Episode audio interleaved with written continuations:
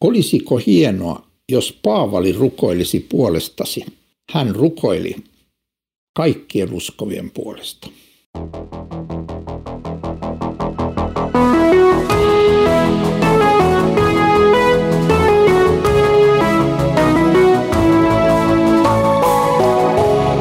Kirjoitusten pauloissa. Hei, minä olen Leif Nummela ja tämä on Kirjoitusten pauloissa podcast, jota yleensä vetää Mikko, mutta tällä kertaa minä Leif ja minä puhun tessalonikalaiskirjeistä. Aloitamme ensimmäisen tessalonikalaiskirjeen käsittelyn tässä jaksossa. Tessalonikki oli kaupunki, se oli suurkaupunki, 100 000 ihmistä, ehkä suurin piirtein arvioidaan siellä, siellä olleen. Se oli tärkeä satamakaupunki, paljon bisnestä ensimmäisellä vuosisadalla, siis kun Paavali kirjoitti tähän kaupunkiin siellä olevalle kristilliselle seurakunnalle tärkeän kirjeen, joka on päättynyt Uuden testa, uuteen testamenttiin. Siellä oli melkoinen uskontojen sekamelska, se oli hyvin synkretistinen, eli uskonnot sekoittuivat. Siellä oli monenlaista erilaista uskoa ja näkemystä ja uskontoa.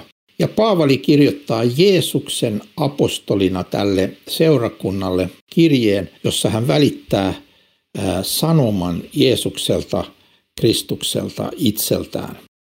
Siksi meidän, meidän on hyvin tärkeää tuntea ja lukea myös tämä Uuden testamentin kirje. Se tuo meille sanoman Jeesukselta juuri tähän aikaan, jota me nyt elämme. Paavali aloittaa esittelemällä itsensä ja sanoo Paavali, Silvanus ja Timoteus tessalonikalaisten seurakunnalle isässä Jumalassa ja Herrassa Jeesuksessa Kristuksessa. Armo teille ja rauha. Paavalilla on kaksi työkaveria, jotka ovat mukana tämän kirjeen kirjoittamisessa. Toinen on Silvanus ja toinen on Timoteus, jolle hän myös Uudessa testamentissa on säilynyt häneltä kaksi kirjettä Timoteukselle.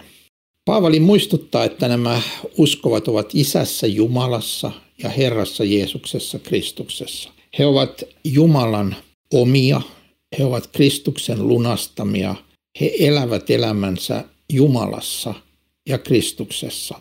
Tämä erittäin usein Uudessa testamentissa toistettu ajatus, että elämme Kristuksessa, tarkoittaa sitä, että me olemme, että me uskomme häneen, hän asuu meissä henkensä kautta ja me vaillamme hänen sanansa, hänen opetuksensa mukaan, johon opetuksen kuuluvat myös nämä tessalonikalaiskirjeet. Sitten hän heti alkuun muistuttaa näille kristityille myös ja toivottaa heille armoa ja rauhaa. Siitä on kristinuskossa keskeisesti kysymys, että meillä on Kristuksessa armo, meillä on Kristuksessa rauha Jumalan kanssa.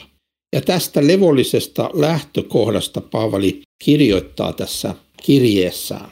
Ja sitten hän aloittaa kiittämällä heistä.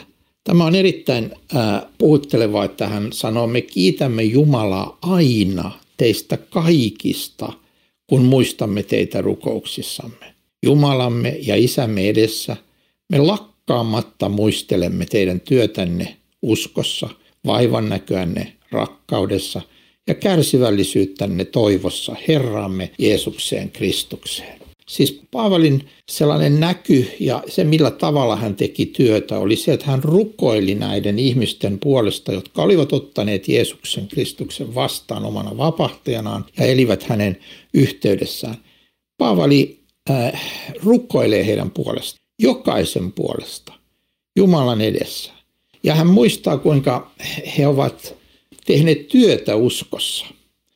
Usko ei itsessään ole työn tekemistä, vaan se on luottamista toisen työhön, eli Jeesuksen työhön, mitä Jeesus on tehnyt. Mutta eh, kun kristitty tulee uskoon, hän toki alkaa myös elää todeksi tätä uskon elämäänsä niin, että hän tekee työtä uskossa, näkee vaivaa rakkaudessa, niin kuin Paavali tässä sanoo, työtänne uskossa, vaivan näköänne rakkaudessa ja kärsivällisyyttäne toivossa.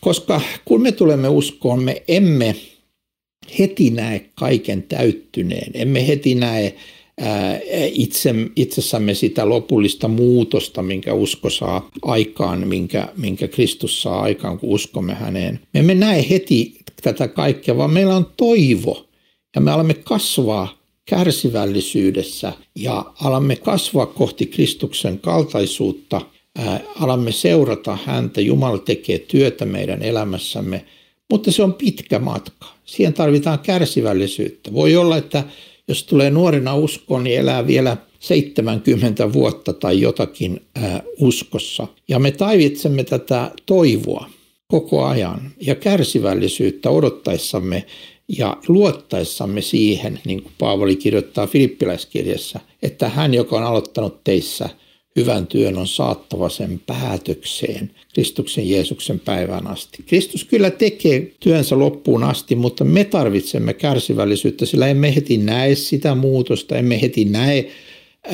vastauksia rukouksiimme, emme heti näe sitä, mikä lopulta odottaa meitä kun uskossa vaillamme koko elämämme, niin pääsemme elämämme lopussa Kristuksen yhteyteen.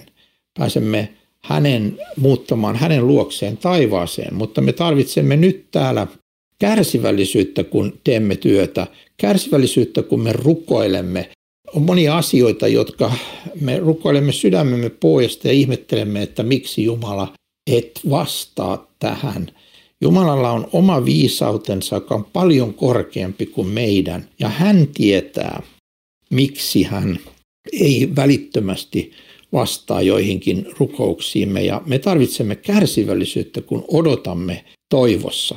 Ja me, toisin kuin joskus annetaan ymmärtää, niin usko ei ole tietenkään pelkkää sellaista sujuvaa, joka aina menee kaikki asiat hyvin, vaan meillä on vaivan näköä rakkaudessa.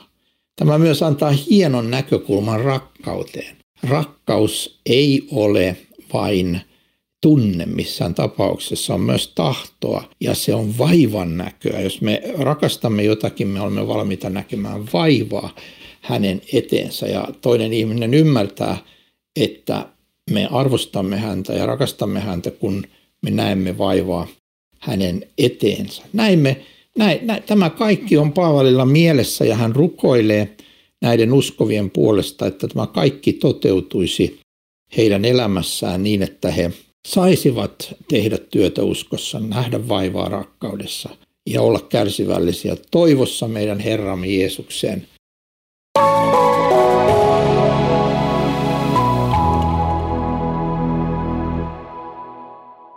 Toivo Herramme Jeesukseen Kristukseen. Mikä se toivon sisältö oikein on? Paavali sanoi sen mahdollisimman selvästi. Toivo Herraamme Jeesukseen Kristukseen. Usein puhutaan toivosta, me tarvitsemme toivoa ja, ja sanotaan, että kirkon tehtävä on antaa ihmisille toivoa. Mutta mikä se toivon sisältö oikein on?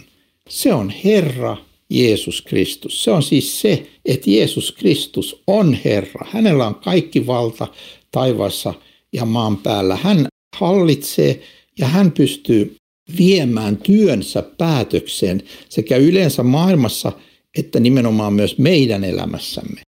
Siksi sinun toivosi on todella vahva. Se on yhtä vahva kuin Jeesuksen Kristuksen herruus maailmassa ja tässä elämässä.